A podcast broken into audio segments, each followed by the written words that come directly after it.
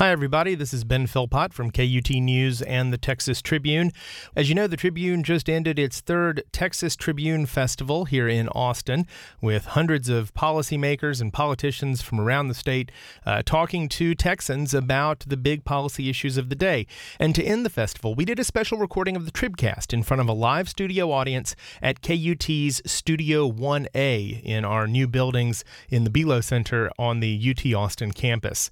And since it's a special live recording in front of a live studio audience, we wanted to spice it up a bit. So we had a live version of the Shiny Ribs Texas Talking song that they wrote for the beginning of the Tribcast.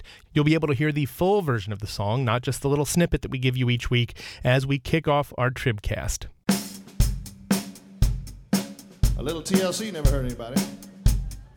If Andre Rison, they heard Andre Rison. What was that that you said? Texas talking, Gonna hook upside your head. Texas talking, Tell me who can you trust when Texas got all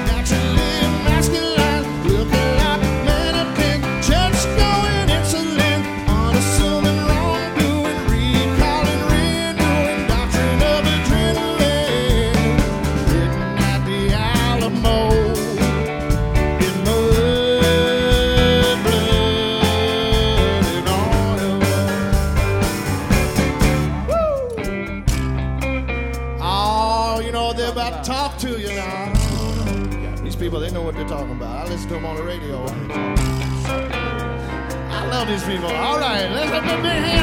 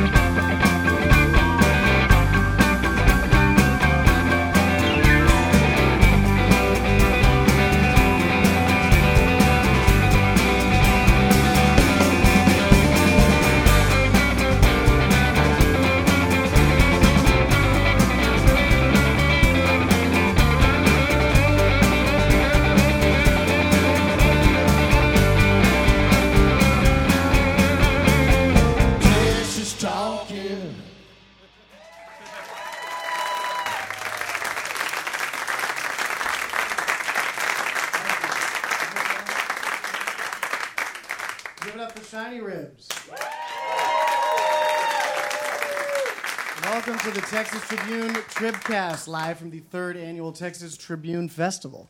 I am reporter Reeve Hamilton. I am joined here by editor Emily Ramshaw, Howdy. reporter and border bureau chief Julian Aguilar, Hello.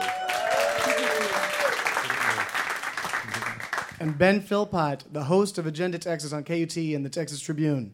Hello. Welcome to KUT. So, because this is a sort of a special edition of the Tribcast, we are going to take a little more time, have a few more special guests, and a little bit more live music than we usually have. So, I hope that's okay. We don't usually have a everyone. house No band. live music. Yeah, this is the first time. But we do. Shiny Ribs is the band that does our theme song, and we should thank them for that. The uh, he might not tell you this, but the Statesman did just say that Kevin Russell's the best songwriter in the state. Woo. And so, so this is this is our last event of the festival, uh, and panel. I was wondering what you thought was maybe the most news-making event. Maybe we'll start with you, Emily. Well, I personally think that the most news-making event. I think um, inadvertently, the First Lady of Texas maybe made a little more news than she intended to yesterday.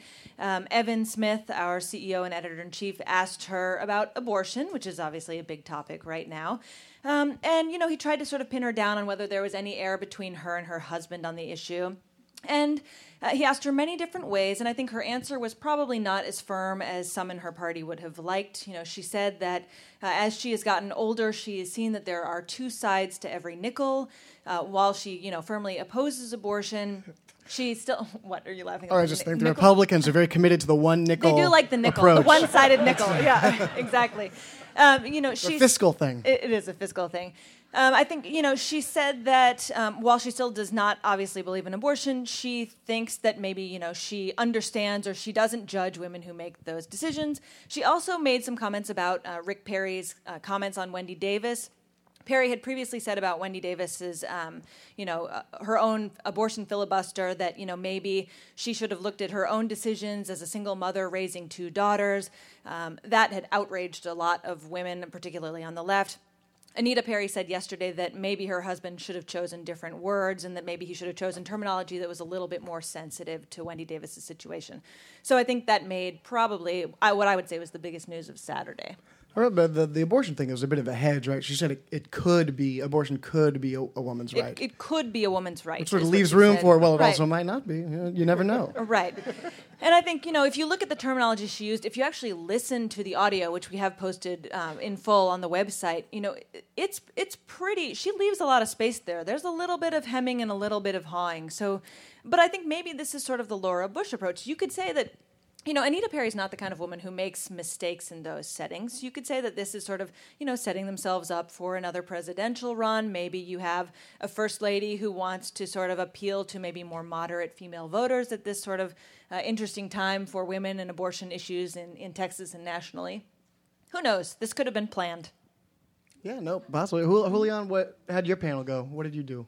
I did border security and I did immigration reform, and, and a few things kind of stood out. Um, the fact that in the green room, everybody kind of came to the realization that immigration reform has kind of fizzled out um, because it's just they're either they didn't get time or it's just too volatile an issue. Whereas six months ago there was a lot of hope that that was going to happen. And so now there's some piecemeal approach, but it's still not what everybody wants. Um, and I was actually surprised at both, you know, the Republicans and the Democrats saying, you know, this is this is kind of dead in the water. Unfortunately, I'm on the border, so I see it a lot more and why that's important. And I think a lot of people are going to be disappointed. But then there's there's like a glimmer of hope that they might kind of come back and get it, get a better deal. And it the, the Republicans say the Democrats know that it's dead and they're going to use that in 2014, which is actually kind of a logical a logical assumption. And I think that's that's probably what's going to happen in 2014. They're going to say, look, we had a bill. The Republicans didn't go for it, um, so you know, vote for us. Let, let us get a majority of, of the Congress back, and then we'll, we'll kind of work with you all on that. And then also, uh, sitting in the, the Voting Rights Act panel, that was interesting that voter ID is just not going away. No matter what the Supreme Court says, you know, there's a, a Section 2 protection, which I think that the quote of the panel was, you know, now you have to prove you're a knuckle dragging racist, but you still, there is still some sort of avenue uh, that, that will keep voter ID, the, the opponents of voter ID, alive. Is that um, attributed to anybody? Um, the name escapes me right now. But yes, it's on my live blog, which you can go to the Texas You Tribune. can go to Texas Tribune. All the panels were live blog. Donate there. now. What about what did Wendy Davis say um, about driver's licenses and undocumented immigrants? She said that she's she's for that, and that's actually, I mean, a lot of moderate Republicans are for that also, and they can they can defend that stance and saying it's a public safety issue. We need to know who these people are. You know, we, we fingerprint them, we ID them, and now there's some sort of uh, identification mechanism to know who these people are instead of just before they were, you know, the, the, the quote is living in the shadows. And speaking about Senator Davis, you know, a lot of people said, "Oh, she, you know, was she was a little more subdued, but she doesn't need to be the, the Che Guevara anymore. She's running like Anymore. Any, yeah. Well, she she doesn't need to stand up and, and rally the troops. I mean, she. You They know, both she- have nice hair. Well, that's true. Well, she- well, he's dead, but she still has nice hair. Yeah, he had. But I mean, you know, she she said what she said about Senator Cruz. She said that the Governor Perry had the right to brag about his state. Also, you know, she What she also said about Senator Cruz is that they do agree on some things. Yeah. And the people shouldn't be afraid to say stuff like that. Sure, and and what, I mean the the thing with the undocumented thing is that you know she can she can use that I think to. There are a lot of moderates that, that would agree with her on that. You know, it's not it's not amnesty, it's not immigration reform. You know, in a nutshell, but it is a public safety issue, which I think a lot of people would say, okay, yeah, that might not be a bad idea.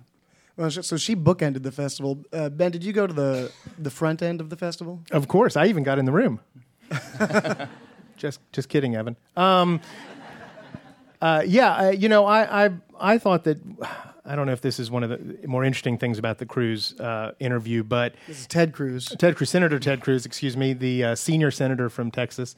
Um, oh, I'm sorry.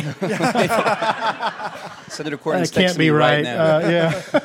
uh, no, he is the junior senator from Texas, uh, except uh, the way the Tea Party thinks he's already the senior senator. But I, you know, I think it once again just shows exactly how polished and prepared uh, Senator Cruz is for everything that he does. Um, he used, you know, you heard lines in the interview that he used when he was running for senator. Uh, you heard, of course, things that he said when he was uh, doing his talkathon on the Senate floor. But you, you know, Evan, I think many times was in a no-win situation of trying to knock him off of uh, his, his talking points. Um, I was talking to somebody afterwards, and I said, you know, it, it seemed like the equation was do you get Senator Cruz to say what you expect him to say on 10 different subjects, or do you push him a little bit on some of these subjects and get him to say what you expect him to say on five different subjects? Um, and and you know the choice was to go for as many topics as possible. Um, and uh, uh, but it was it was very interesting not having him in the room. I wonder if that maybe gave the people who were there in protest to Senator, uh, Senator Cruz maybe gave them a little more courage to yell out and boo and and, and other things that happened uh, because he was there on the, the video phone. But he- he had some support in the room also. oh, he did. Yes, he did. Of Emily, course. you want to say something? No, I was just going to say that I think the biggest news he made actually came from a question from the audience, which was someone who asked whether he would um, refuse his own paycheck if the government shut down, and he uh, definitely deferred for a while and then said he didn't think that was necessary. yeah. It, it seems like he should have been prepared to just. That was maybe say the one yes. thing. That was maybe one of the one questions that he did not. He actually, in his answer, said, "You know, it's not something I've considered." Yeah. Uh, well, speaking of getting to as many topics as possible, I think we are actually going to wrap this up. We're being ejected from the stage. so we can get more special guests onto the stage. But before that, we'll be right back. But I think first, let's have another song.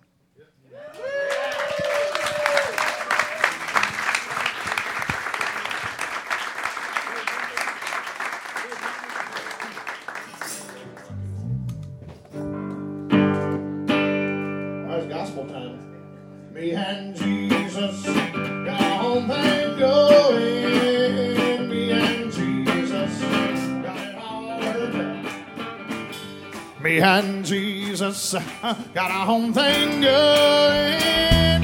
We don't need anybody to tell us what it's all about. I know a man once was a sinner.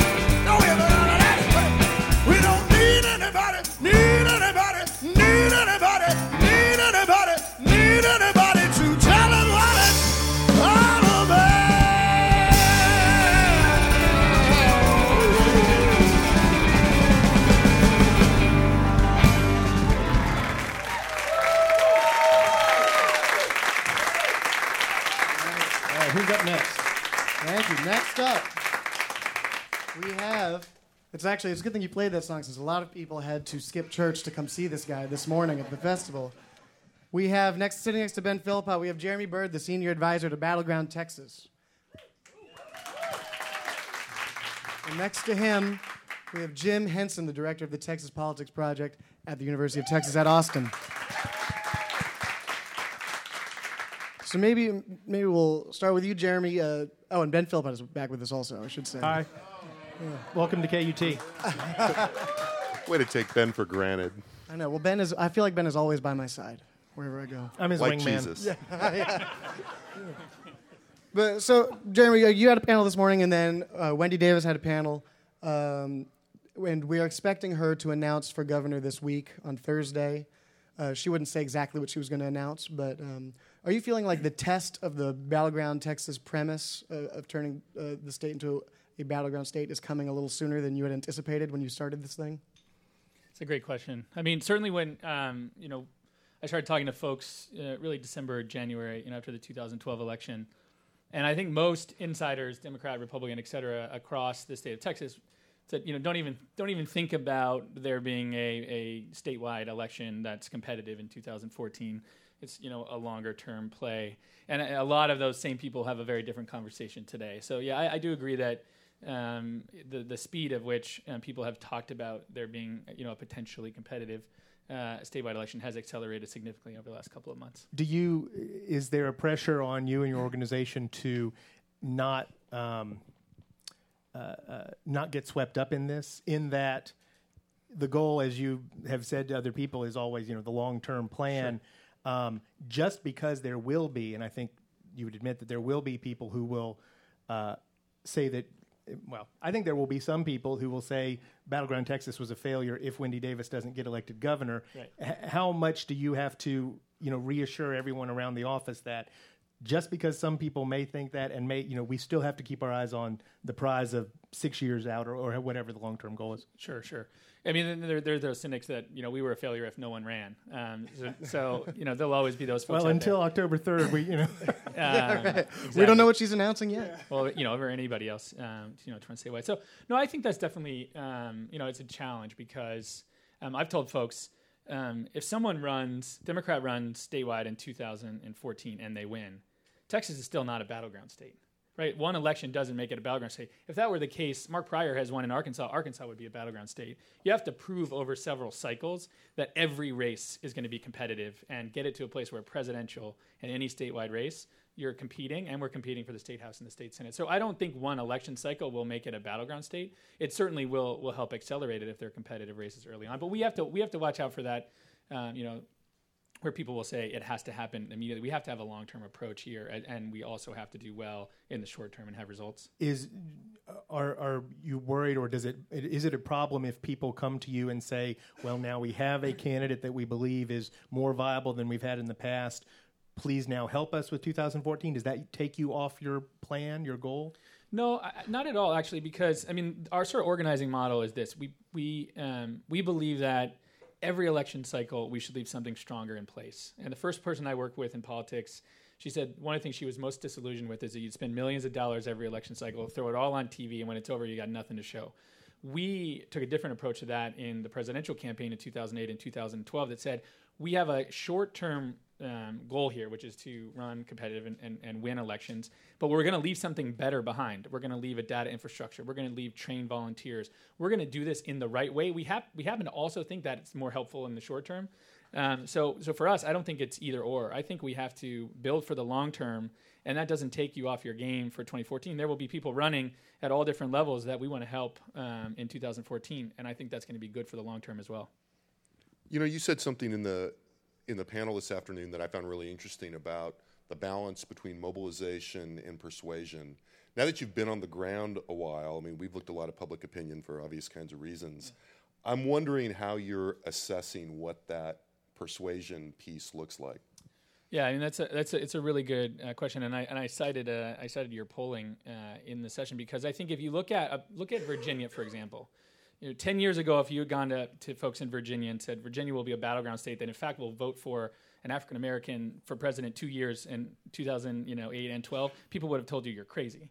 Um, one of the things that really started happening there is we were doing better at mobilizing minority voters throughout the state, but also women, particularly in the suburbs. They started to get more and more disillusioned with the extremism on the Republican Party side, and the Republican Party started driving them more towards moderate Democratic candidates. Your polling shows that to be very much the case since 2010 um, here in Texas. So that's one huge piece uh, of the puzzle. You know, Bill White got 29, according to exit polls, 29% of the white vote in Texas in 2010, and we got 42.3% of the vote. In order to get up to 49, 50% of the vote um, in, te- in, in Texas, it's not just going to be about uh, registration and turnout. We also have to do better. We have to be in the 30s and, and approaching mid to high 30s, you know, with white voters. I think you, um, you know, and that's going to take persuasion, and it's going to take really going after those folks that are voting and say, here's a, you know, we want to put a choice in front of you and talk about th- these different decisions, and you know, hopefully the Republican Party will continue to help us with that as well. Well, uh, and Jim, uh, obviously you do the polling for the Texas Tribune.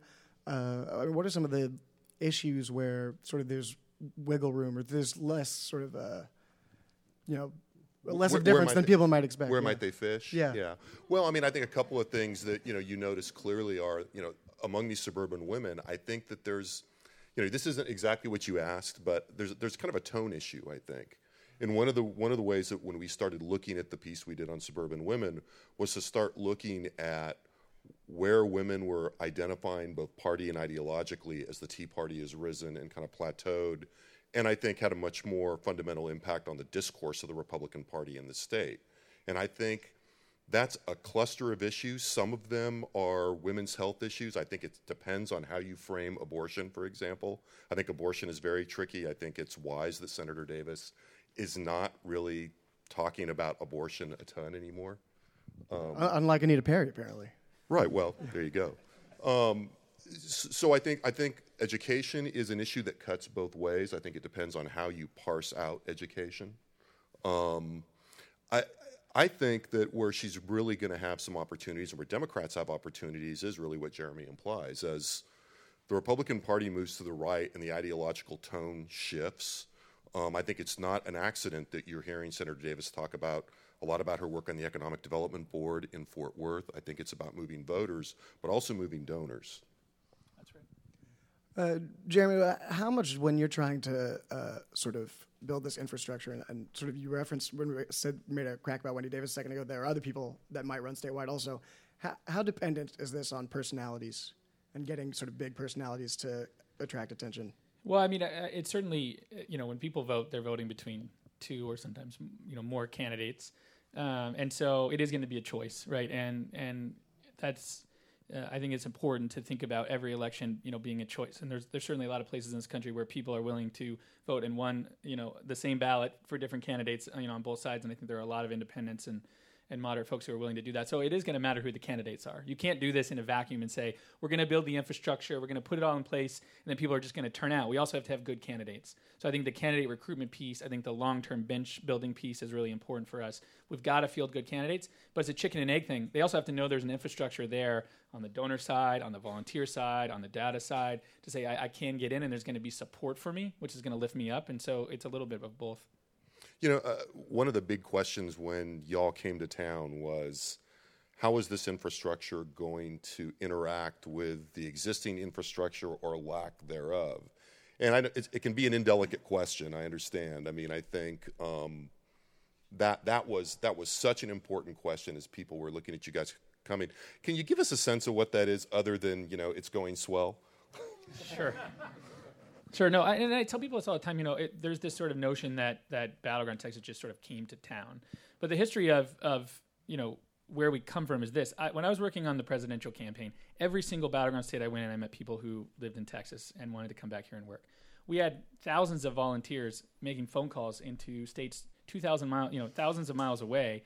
We had people driving from El Paso to Las Cruces. They wanted to get engaged in the election. So I was drawn to help give that infrastructure for those volunteers here in Texas because of what I saw from them, donors as well, um, and what they had been giving, even though the election was not being held in their in their neighborhoods. And so, um, you know, the Republican Party and, and the Freedom Works and all these folks will try to paint us as outsiders, you know, who are you know coming in on Texas, but in fact. The 3,000 people who are registered to now register voters, deputized to now register voters, they're Texans. 80% of our staff are Texans when you go to battleground states, yeah, there are people that work there who aren't from that state. That's part of the that's part of the puzzle, right? So when we got here, I think you know there's been um, there's there's always going to be um, you know suspicion that uh, we'll leave quickly, right? We'll take all the money and run. Um, that that's what you know the Democratic Party has done nationally. So people are kind of weary of that. That it'll just be an ATM for other things. So we have to prove that we're here for the long haul. We've been you know meeting with people, you know meeting after meeting, donors, you know political groups, et cetera, to sort of build that relationship. And that's what this is all about: building relationship with folks. I think it's gone way better than I ever thought it would. Uh, and, I, and I say that truthfully, not just because we're we're doing this live, but um, you know, if you have you have groups all across state, Democratic Party that I think is you know rebuilding and has been very open to us, you know, being here, very supportive, not just publicly but but behind the scenes. You have folks like the Texas Organizing Project that have been very open and we've been open to working with them. You have folks that are doing you know local things that aren't you know statewide that we've been able to work with, um, you know, and so I think it's been a fun process to get to know folks, to prove ourselves, to build that trust. And those folks that, that you know it took a longer time to build trust with, we just have to keep you know going back to them and saying, look, this is what we're doing. We're completely transparent about our organization. We want to work with everybody else. We're not trying to be the sole answer here. We want to work in coordination with all these other groups. That's what it's going to take. I'm liking the image of you as a sheriff with a posse of deputies. What, what, what, did you think about the panel this morning? Where you have something to say about deputies? Say, you can't see on the radio, but he's actually wearing a hat and a badge. Yeah, um, that's right. And Jim has this sort of bandit costume on. It's, it's really it's wild. It's Sunday. Yeah.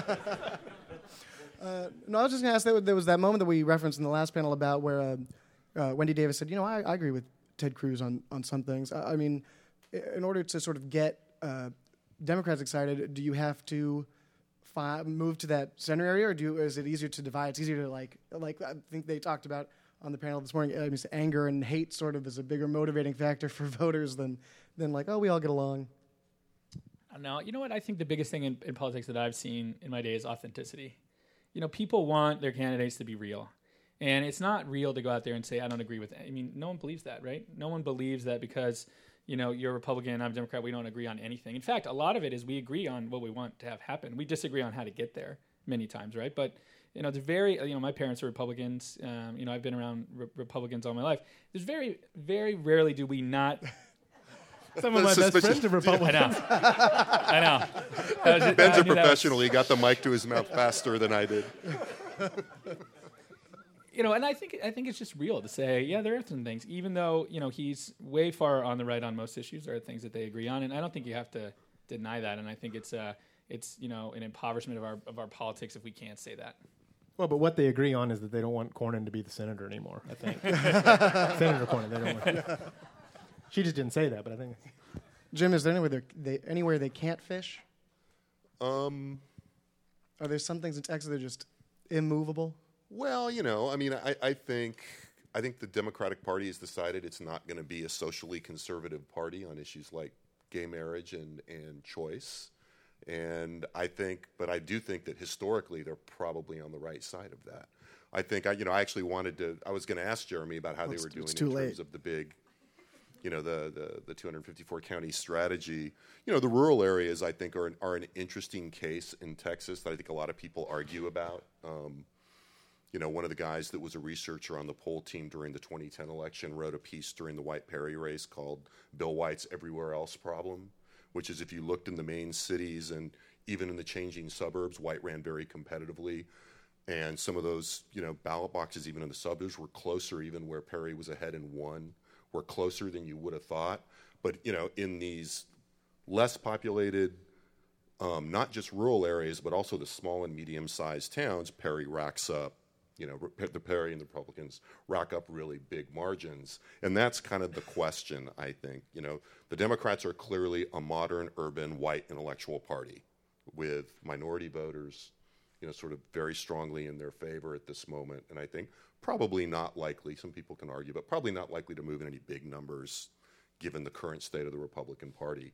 What's going on in these smaller towns in Texas where there are not tons of votes, but if you could close the margin uniformly in a bunch of those places and start peeling pieces off, then you know really you, you could be cooking with gas out there. That's, yeah, that's a, a consultant I talked to last week about Wendy Davis running said, you know, that, yeah, in East Texas, it's 80 20 if you're lucky uh, for a Democrat. Then if she can move towards 30 or 35% of the vote out there, then that's that would be the goal out there. Not that she's going to win any of these Texas counties. And it's really tricky, and that's where Texas being expensive, I think, and also just you know so damn big is just you know We'll you bleep can, that you can, out. You can have that conversation Darn about it'd be great if we ran better in the rural areas, but you know it's it's expensive, and you do have to you know go where the votes are. Yeah. So my, my job in 2004, I was in the national boiler room for for the party, was to take the results that were coming in from Florida and Ohio and then deliver them to the campaign leadership. Worst job ever. Um, but we were looking at Ohio, right? And they, they, the experts said, you win Cleveland, you know, you, you win Columbus, and you win Cincinnati by X number of votes, and you win. We did all those three things. But every small county that was coming in was just like one paper cut, then another paper cut, then another paper cut, and you know clearly we lost. Um, and so the difference, the strategy that became in 2008 and 2012 was an 88 county strategy. You need to have a 254 county strategy here, which is to say we don't have to win those counties, but we have to do better. And part of it is showing up. And what we have found is that people there who do have democratic values love to be able to find other people on their block that they're not the only Democrat uh, in in the town, and they start to show up in, in bigger numbers than before because they have a hope that their showing up can do something statewide. So we have to do that. We have to show up everywhere. Yeah, I mean, I think that you know the the decay of the Democratic Party in those areas is a relatively recent but very real historical artifact. It really, I think, you can argue about exactly when it happens, but really, mid '70s, that the National Party begins to go, you know, uh, become more liberal, and the liberals in the Democratic Party gain more leverage. But then also after the Sharpstown clean out. The Democratic Party dies in a lot of those areas. The, the organization goes away, and in a lot of those places, does not come back. I think we should go up to uh, the uh, Texas Tribune's sister publication in Montague County and see how the Democrats are doing up there, the, the St. Jo Tribune. Oh yeah, yeah, what happened in Montague County? That was the you're one- referencing. I know was- that's a very funny reference that you're making, but I, I No, don't that know. was that was the one county that Bill White didn't win in the Democratic primary. Oh, yeah, then, but- then they found out that actually the 18 votes that the other person got it was a mistake. Yeah. So they gave them back to Bill White and he won. They had Greg Abbott's all over that. Uh, well, any other uh, final thoughts? I, th- I think it's obviously we are we are in a, a time that I think a lot of political reporters. I haven't been around that long, but I, I mean, I've been around for a couple of election cycles, and, and they were pretty subdued, uh, sort of slogs almost, where people tried to work work their way up to excited. And I think just what, from what we saw today at the Wendy Davis, it was Ted Cruz was standing room only. Uh, Wendy Davis was standing room only in the overflow room.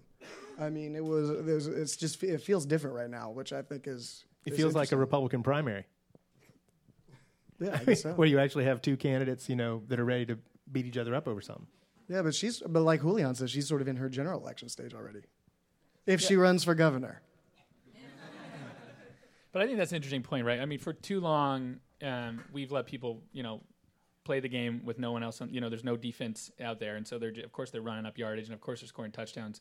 You've got to have, you know, you've got to get out there and play the game. And so I think it is good to have that atmosphere here. I think it's good for democracy um, to have a healthy, competitive, you know, general election to make people fight. If they want to represent this great state and they want to be your governor, or somebody wants to be president of the United States, they should have to go through Texas, and they should have to fight for it, and they should have to battle for it. And if you look at the numbers, um, it is about if we can actually start changing the number of people who are voting. You know, when when Perry won the state, it was with like what 18 percent of the people in Texas who were eligible to vote voted for Rick Perry. 18 percent, and he was governor. That's about turnout, and it's about getting more people to participate in the democratic process. And unfortunately, we don't have a game right now where where both sides say we want more people to turn out and vote and let's compete over ideas. Instead, we have one side that says we're going to put every barrier in folks' way to hold on to our power because we know that when more people turn out, it's, it's worse for us. And that's just a fact. You look at it all across the country, and you see people like the GOP chair in Florida who says after the 2012 election, I'm going to be real with you for the first time. We put those barriers in, in place with early vote and other things because we wanted fewer minorities to turn out to vote. We wanted fewer Democrats to turn out to vote. Unfortunately, we see that here with folks like Greg Abbott and all the different ways they're going to try to make it harder for folks to vote. We have to get people to be excited about that and to fight back against that and to know that their vote does count. Uh, if we can do that, we're not going to have somebody elected governor with 18% of the vote. You're going to have to actually fight for every single vote in the state. And I think that's what Battleground Texas is all about. Well, uh, Jeremy Bird, Senior Advisor, Battleground Texas. Jim Henson, Director of Texas Politic Pro- Politics Project. Thanks for joining us. Thanks for having us. Speaking of uh, getting excited, I think we'll have some more Shiny Ribs music.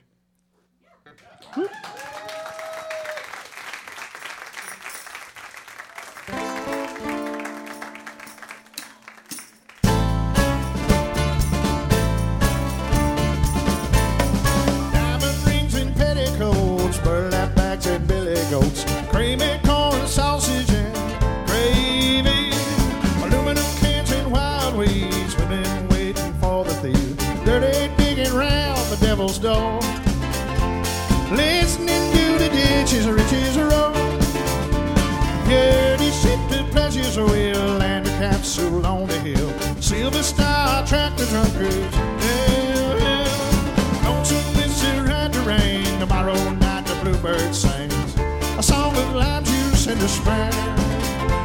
Glad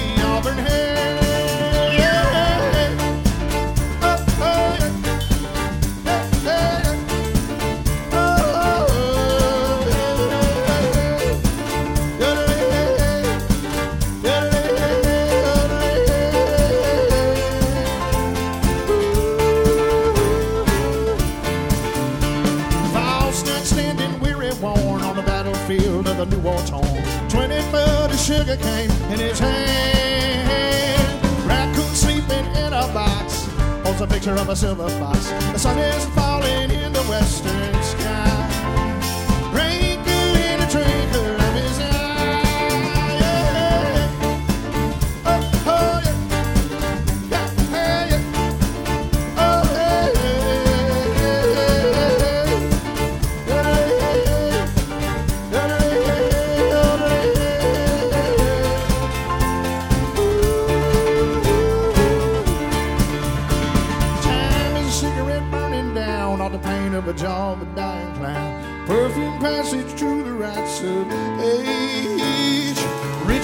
lost in holes, like cowboys leaving rodeos. Sun is falling in the western sky.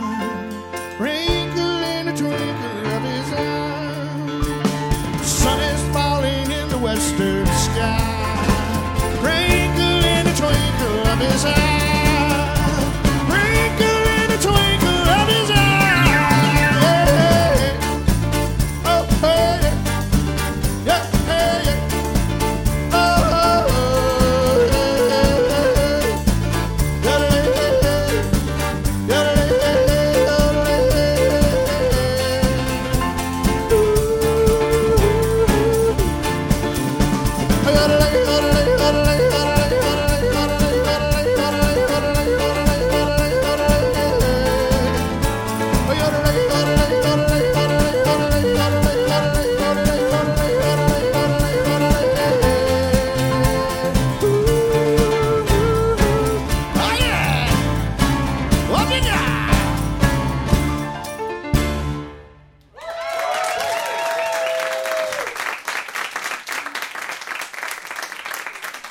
Little public service announcement. If you want to see Shiny Ribs live, I think you can catch them at Threadgills on Friday. October 4th, and then you can catch them at the ACL Music Festival this weekend. And then uh, Antone's on October 30th, sort of a pre Halloween thing. Yeah. And they had a, they just had a wonderful performance this uh, past week right here in Studio 1A for uh, KUT. It was wonderful. That was their practice. They said that you know that was they were just here this week to practice for this event, but Did, you know did you sort of interrupt them and drone on for a while? I did- uh, just to get them ready for this. Yes. Uh, all right, for our final panel, we're joined by former state representative Aaron Pena. Who's tweeting the whole event? I believe. Say hello into the microphone, please, so we can hear your voice. Oh, hello. We have reporter Jay Root joining us also. Howdy. Now, I, I guess we- we have to start with uh, uh, Mr. Pena here. Uh, obviously, uh, we were just talking to Jeremy Bird, who was trying to bring people into the Democrat imi- into the Democratic Party. You are someone who left the Democratic Party and became a Republican. Uh, uh, what? What's up with that? Yeah, No, what's that- up with that? oh. Well, what? What do you know that he doesn't? Actually, you know, when I was a Democrat, I, I ran for state Democratic Party chair, and my platform was to do essentially what Battleground Texas is doing now. Instead of going for swing voters in East Texas, we would go for base voters. We spent millions of dollars going for swing voters in East Texas and didn't get much to result from it. But we were fought really hard by the party establishment. So what he's doing is, from his perspective, is the right thing to do. Uh, so, what, what attracted you to the Republican Party? Well, I was quite frankly kicked out of the Democratic Party. uh, look, Texas used to be run by Democrats, but they were conservative Democrats. When I came into the legislature, we had about 15 or 16 conservative Democrats, a lot of them from East Texas. Uh, border Democrats tend to be a bit more conservative, and we were allowed to be conservative. But as the state has moved further to the right and further to the left, and the middle has disappeared, well, you have to make a choice. Many citizens don't have to make a choice. They they can go back and forth. But when you're in office, you've got to vote, and then your caucus has to back you up. So you, I had to make a choice, and I was to the right of center, and so I, I went with the people that reflected my values. And, and obviously, you are a uh, Hispanic Republican as Uh, well. last time I checked, yes. He's also wearing a cowboy hat. You just can't see it on the but radio. this, but this is a growing thing, right? We're seeing- Sombrero. we're Sombrero. Sorry. Yeah, yeah, yeah. Oh. I didn't want to go there. He's allowed to say it. It's say okay. it, I'm you know. allowed to say it. Yeah. Uh, we- we have more uh, Latino Republicans in the uh, state house. It's, uh, there's this, uh, you know, there's been this feeling that the, if the Democrats could just, could just get more Hispanics to vote, then they would be winning. You know, because they figure that Hispanics will vote Democrat. But uh, you seem to be at least a, a small illustration of that. That might not be the case. Look, human beings around the planet are, are very diverse philosophically. I can't imagine anybody coming here and saying, look, because you're from a certain ethnic group, you have to think and vote a certain way. You go to Latin America, you've got conservatives, you've got liberals, but all of a sudden, because you're in this country, if you're a minority, you're expected to think and act and vote a certain way. That's not the case. We have uh, philosophical differences within ethnicities, within. For those of you who are from Texas, I will say, do you know the difference between a San Antonio? This is not a joke. Uh, maybe, maybe it could be a joke. It's gonna sound like it's one, gonna I'm sound afraid. like one. You know, there are differences culturally between people from New Mexico and Texas. Do you agree? Yes. Okay, very. We know that. Well, I will tell you, being from the border and comparing myself to Austin Hispanics, we're really different. Eddie Rodriguez, who who is from the border, but he he's reflective of, of the Hispanic community in Austin. But he would not get elected. Well, he could, but it it take a Maybe lot of Maybe he's a bad illustration. Yeah, he's a bad illustration. But the differences amongst Hispanics, uh, whether it be Cuban American, Argentinian Americans, uh, San Antonians versus Hispanics from Dallas, we're very diverse, and that's the nature of humanity, and that's a healthy thing. And so, uh, where I live, uh, we have people who've lived there a long time, and uh, some of us are social conservatives. Some of the millennials are libertarians. Um, I had to make a choice. This is where I'm at. Jay, do you think uh, is Greg Abbott worried about uh, Hispanic voters? Uh, yes, I think that he's um, certainly doing a lot to try to attract Hispanic voters. He's he's made that, and he certainly talked a lot about his wife. His wife is Hispanic, um, but it, it seems to be very. There's not a whole lot of depth there yet. I mean, we had well, there's not a whole lot of depth to his campaign yet because he hasn't really gone there in terms of putting you know meat on the bones of his of any policy proposals and presumably he'll have some kind of push that would be more uh, you know than just kind of one dimensional you know Hispanics are conservative he, he says that a lot you know that Hispanics are conservative and I'm conservative and therefore they should vote for me and, and, and of course the abortion issue comes up I think you have to go further than that, don't you, Aaron? I mean, you have to Yeah, do more look- than just say my wife is Hispanic, and Well- and I'm not saying he won't do that. I'm just saying you do have to do more than that. Look, uh, if you look at policy issues and you look at the poll numbers, this is what I love talking to pollsters because the votes that Hispanics take sometimes don't reflect their values. And I'm gonna I'm gonna give you an example. Sixty-two percent of Hispanics, at least in one of the polls that I saw in Texas, are pro- identify themselves as pro-life. Yet they still vote Democratic overwhelmingly in you know 70 percentile, probably 60 to 70 percentile.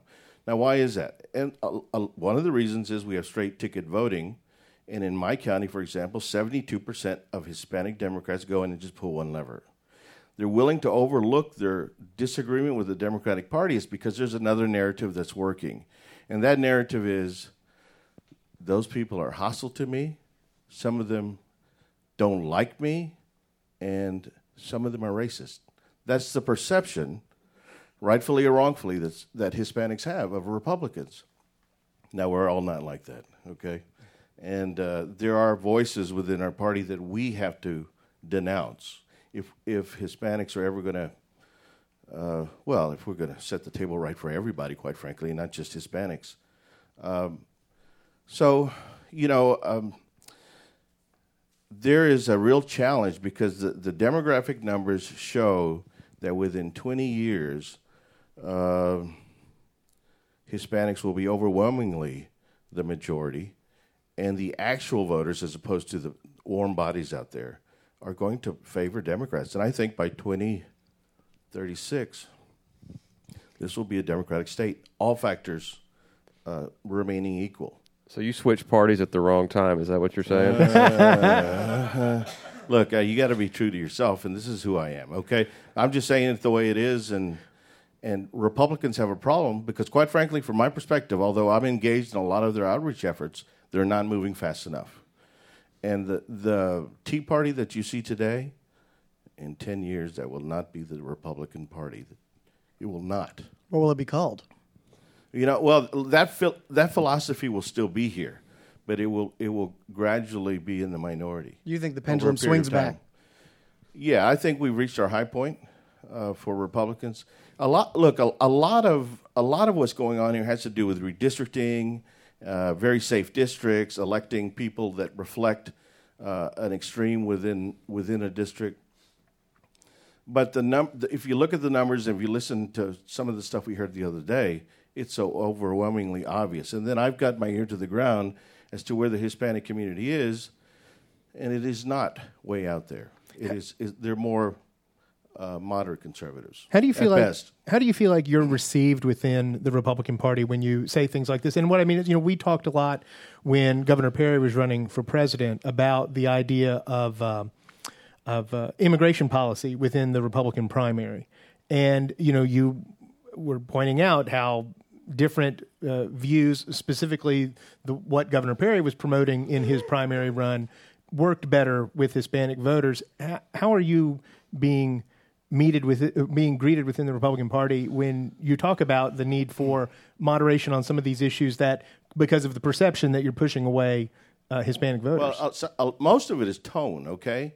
Because Hispanics, quite honestly, are divided on the question on immigration, and, and so you have people like this knucklehead the other day who came out. This congressman, forget what is his name, King, Steve King, Steve yeah. King.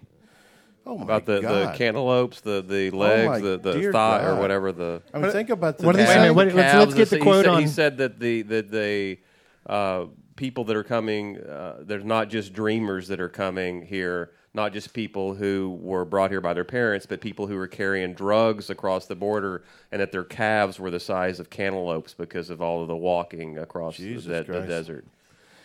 you got you know think about the millennials out there and they listen to this message in in the diverse america that we've become to hear that sort of message oh my god so I you know i'm a truth teller i'm not running for anything i just say it the way it is Well, and I think if that, they don't that's like a- it that's and too that- bad That's what's that is where Greg Abbott has some difficulty. Is that the people who really are are so motivated in the Republican primary and who have propelled, helped propel. I mean, Ted Cruz has propelled himself, but they've obviously been a driving force behind it. They they they're more they're a lot closer to Steve King than they are to what you're saying. well and so, what look, does he do? look, what does he do about those people? And what? How does he? How does he walk that he, line? He is doing more than I've seen in the past. Okay, I mean it, it's it's it's not hard because in the past it's been quite hostile. Uh, I can remember uh, Cathie Adams when she was chair of the party would say some things that you know I was a conservative Democrat and and it had entered my mind on occasion what it would be like on the other side. But I listened to the words about you know you're bringing over people with diseases and you're taking over our culture and oh my God you know, why should I join a party like that? But what I realize is there's real opportunity. And if you want to change things, you can do them. And we've, for, for those of us uh, of, of, of Hispanic or other ethnic backgrounds, we've made real changes. If you notice during the, the Craddick era in the House of Representatives, or quite frankly in, in recent times, uh, how many bills did you see come up in those very difficult times when there was this anti immigrant sentiment? Uh, hundreds of bills. How many passed? You ever wonder why they didn't pass? No, I know they killed him behind closed doors. And, Well, you know, there- Bob there- Perry didn't like it, and, and Charles it wasn't Butt just Bob from Perry, HEB didn't like are- it. There no, were a lot of us in private who would have conversations of, "Hey, look, we cannot support you if you if you come up with some of these draconian measures," and so they went away. Even when I was a Democrat, so there there are great things that can be achieved. Uh, sometimes people won't see them, but uh, the world is coming around, and if you want to make an effort to change things, there's opportunity. You know, my interest is in just simply serving my community and helping people get things done. When Jeremy Bird gets up here and he says, "Hey, I want to help change Texas and I want to be competitive in the arena of ideas," I love that because that means neither side can take us for granted. When I was a Democrat, they took us for granted. I ran for party chair. You know what I was told? I mean, this was not long ago. I was told I couldn't be party chair because I was Hispanic. This is the Democratic Party. Told me that we have an agreement, a gentleman's agreement, that blacks and Hispanics cannot be party chair. I said, well, this is not a party I want to belong to. Now, thank God, when we left, uh, we elected a number of Hispanic Republicans, and they did away with that rule. So competition is good. Competition is healthy. And in the arena of ideas, if you cannot um, hold your ground on, on a position, then you don't deserve to, rep- to be representing people. And if you can do a better job, more power to them. Well, I should say that you are not just a Hispanic Republican. You are also one of the uh, the city's sort of most enthusiastic political junkies. Oh, yeah. So, what what what stories are you are you most sort of wrapped up in right now? Well, watching Ted Cruz and the Tea Party evolvement and how that that uh, okay, He's about Okay. to speak some truth, folks. Back up. yeah. Okay, look. You know, we've got changing demographics that are occurring in this in this state, and it's affecting our politics, and you can see it. Uh, it's been talked about already, and uh, the rise of the Tea Party, whether it's consciously, it's conscious or not, uh, is in part a reaction to what the changes that are occurring in our environment. There are stressors that work upon all of us as human beings and I love watching this this evolution of our politics. Uh, the left is going further to the left. The right is going further to the right. But most of the American citizens are right dead smack in the middle. And I want to see what, what happens because as as uh, Republicans, we're doing everything we can because that wave is coming, and we see Hispanics not supporting the party. But at the same time, we're moving further to the right. And I've talked with my Hispanic conservative members, and they're somewhat concerned about the direction of the party and whether or not it is a place for them. Okay, they believe, like I do, that you can make changes and that and the reinforcements are coming. Okay, uh, but I love that mix because it really is a story of all of us. It's not about Democrats and Republicans; it's a story of human beings. But you know, and if how you- we treat each other. But you know, if you wanted to really scare the crap out of everybody, uh, you could get Hispanics to form a third party in the state, a moderate third party. Uh, well, that was tried already. You know, back when if you c- the Raza Unida, uh, there was a time when conservative Democrats ran the state, and they basically blew off the Hispanic population and took them for granted. So in 1973, if I'm correct, you can help me. They started a whole new party called the Raza Unida Party, and they went out, and because of that, the Democratic gubernatorial candidate almost lost.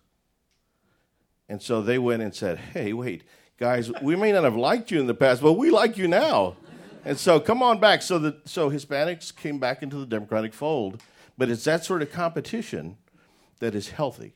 And that's why I say I invite the challenge, and Republicans have to be up for the fight because it's about people, it's not about parties. Well, and, and Jay, you're one of the, the state's uh, leading political reporters. Uh, any any predictions on how that fight's going to go?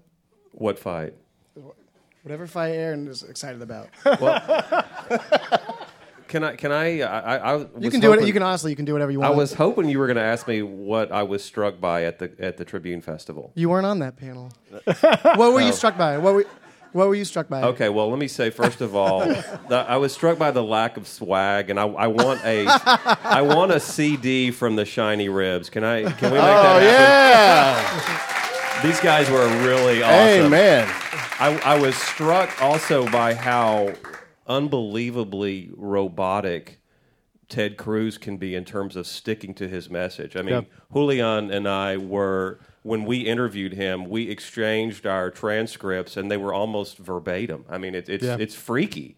I, I I wonder if he's human because it, it's just he has this recall of what he's already said that is so striking. Um, Probably why he's a good lawyer.